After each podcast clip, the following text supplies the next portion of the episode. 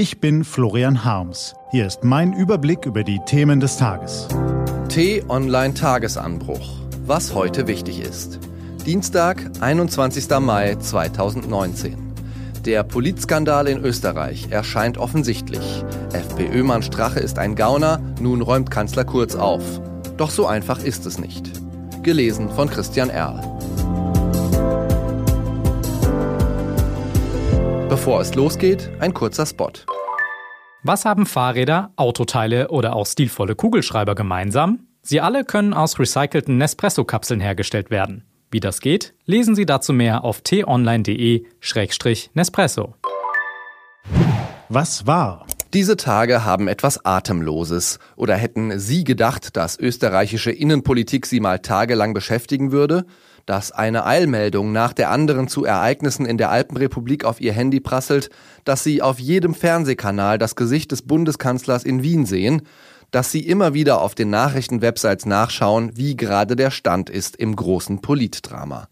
Es begann mit einem Video, steigerte sich binnen Stunden zu einer Staatsaffäre und stellt nun grundlegende Fragen an die politische Kultur, allerdings nicht nur in Österreich. Einige davon sind eindeutig zu beantworten, andere nicht. Am einfachsten zu bewerten ist das Verhalten der beiden FPÖ, ja was, Gauner? Heinz-Christian Strache und Johann Gudenus entlarven sich in dem von Spiegel und SZ veröffentlichten Video als zynische Demokratieverächter, die offenkundig keinerlei Skrupel haben, ihrer Machtgier Anstand und Gesetze zu opfern. Ihr Rücktritt war unvermeidlich, doch dann beginnen schon die Fragen. Ist es legitim, Politiker in eine Falle zu locken? Die meisten Kommentatoren argumentieren entweder so. Die Videofalle hat den Wolf im Schafspelz entlarvt, also war sie gerechtfertigt, oder sie machen sich über Straches hanebüchene Rücktrittserklärung lustig, in der er gegen ein gezieltes politisches Attentat und eine, Zitat, geheimdienstlich gesteuerte Aktion wettert. Das mag man absurd finden und sagen, na ja, getroffene Hunde bellen eben, aber die Fragen werden dadurch nicht kleiner. Wer hat den beiden FPÖ-Granten die Falle gestellt? Das Gespräch heimlich gefilmt und das Video anschließend deutschen, nicht österreichischen Medien zugespielt. Neben der ehrlichen Empörung über Straches unerträgliches Verhalten bleibt ein dumpfes Gefühl.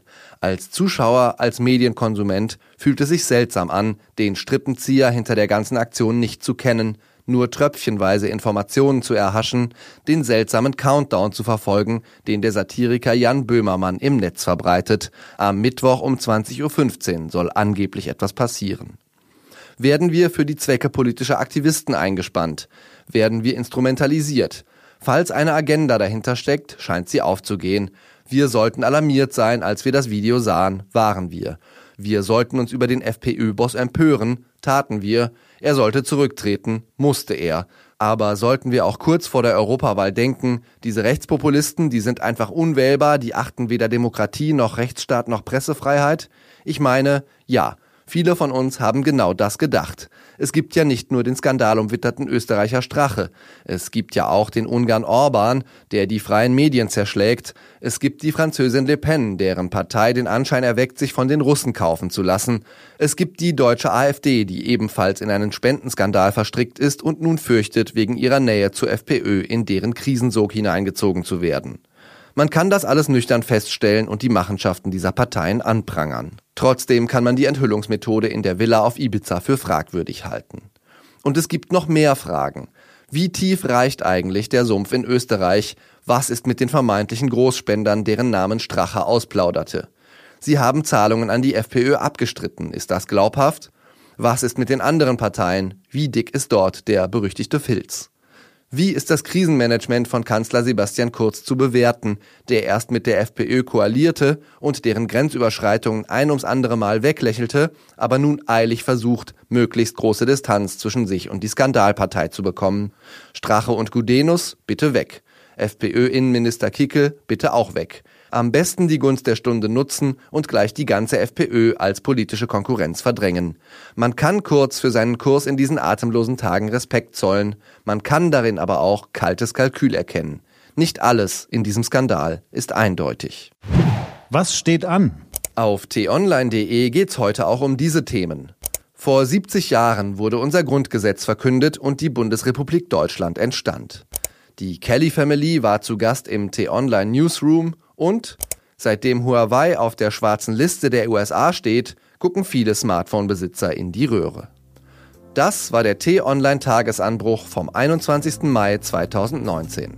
Produziert vom Online-Radio- und Podcast-Anbieter Detektor FM. Den Podcast gibt's auch auf Spotify.